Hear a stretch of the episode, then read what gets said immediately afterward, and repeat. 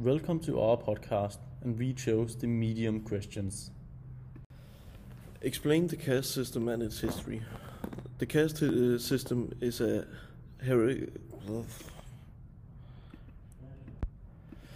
Explain the caste system and its history. The caste system is a hierarchical system which divides the Indian Hindus into four different groups. The groups are Brahmins, Kshatriyas, Vaisyas, and the Shudras, Many believe the groups come from the Hindu god of creation. The four groups are often portrayed as different parts of Brahma's body, where the Brahmins are the head, the Kshatriyas are the arms, and the Vaisyas are the legs and the Shudras are the feet. There are, there, there are a fifth group called the Dalits, which are under the body. The group are also called the Untouchables. They, they do the work which no one else wants to do, like sweeping the streets or cleaning the sewage system. The caste system is believed to could be traced back to 1000 years before Christ was born. The book Manus Mitrit, uh, Mitrit was translated to English in 1794. The book was used to formulate the Hindu laws by the British colonial government after the India became an independent country. The, it became illegal to discriminate people because of their caste. The laws were, was made to was made to make an even playing field. There was there was also made a jobs quotas in government jobs. What is Leela Chandrasekhar's view on the caste system? It appears that Leela Chandrasekhar uh, accept that the caste system has certainly become rigid and that it looks religious, but she also sort of defends it. And I quote, You see, the caste system has become rigid, but it was not so when it, when it was, was thought of ages ago 4,000 to 5,000 years ago. The truth is that the caste system has certainly become rigid. If an Indian is born into the Shudras caste, which is the feet of Brahma, that uh, that same Indian can't move up into the higher castes, such as the Brahmins, which is the head of Brahma, which is even worse for the Dalits, as they are the absolute lowest caste in the India Indian society, and as an Indian from a from a higher caste, you are not supposed to speak with these Dalits. This obviously seems very old school in a society as the one we experience in the West. Not only old school, but unfair. Chandrasekhar believes that people misinterpreted the scriptures. People, and I quote, people put it down to religion because it was said in one of the, one of the scriptures that some people were born for this, some for that, so let them do it well. But it's not the true spirit of religion. What was said, said back then was sort of misinterpreted.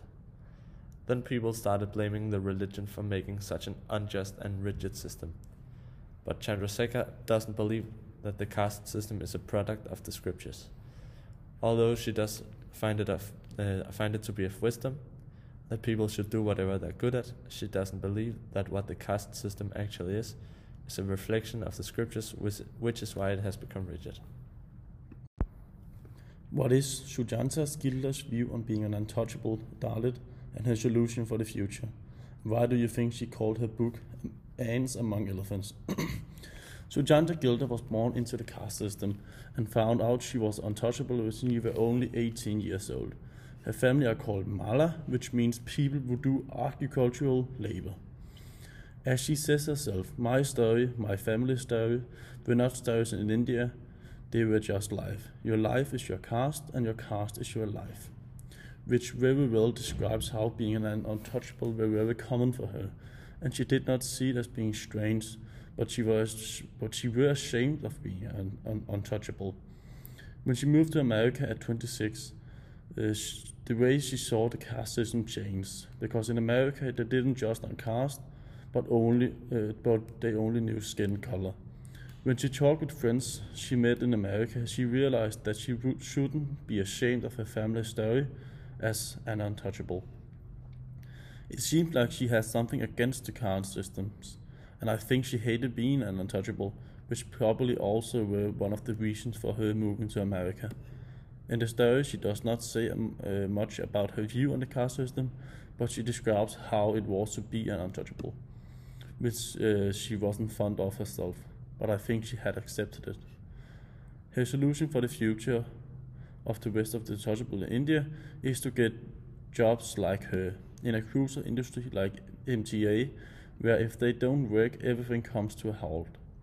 The reason for this is because this will make you feel needed and appreciated, because you will be crucial to the society, which is the, which is the, her case, uh, which gives her self confidence that she didn't have before. So part of her solution is to move away from India and move to a country like USA, where they don't just on your caste. I think she called her book Ants Among Elephants because that's how she felt being an untouchable. So I think she saw herself and as and her fellow untouchables as an ant and the rest of the Indian community as being elephants. And in a community with ants and elephants, the ants wouldn't have anything to say because they would be meaningless and only have the purpose of working like it was in her community. How does the caste system influence India's society today? The caste system, even though it's outlawed, still exists in modern India. Many people are considered Dalits, the Dalits are considered impure. Therefore, many Dalits have been segregated from schools and religious temples.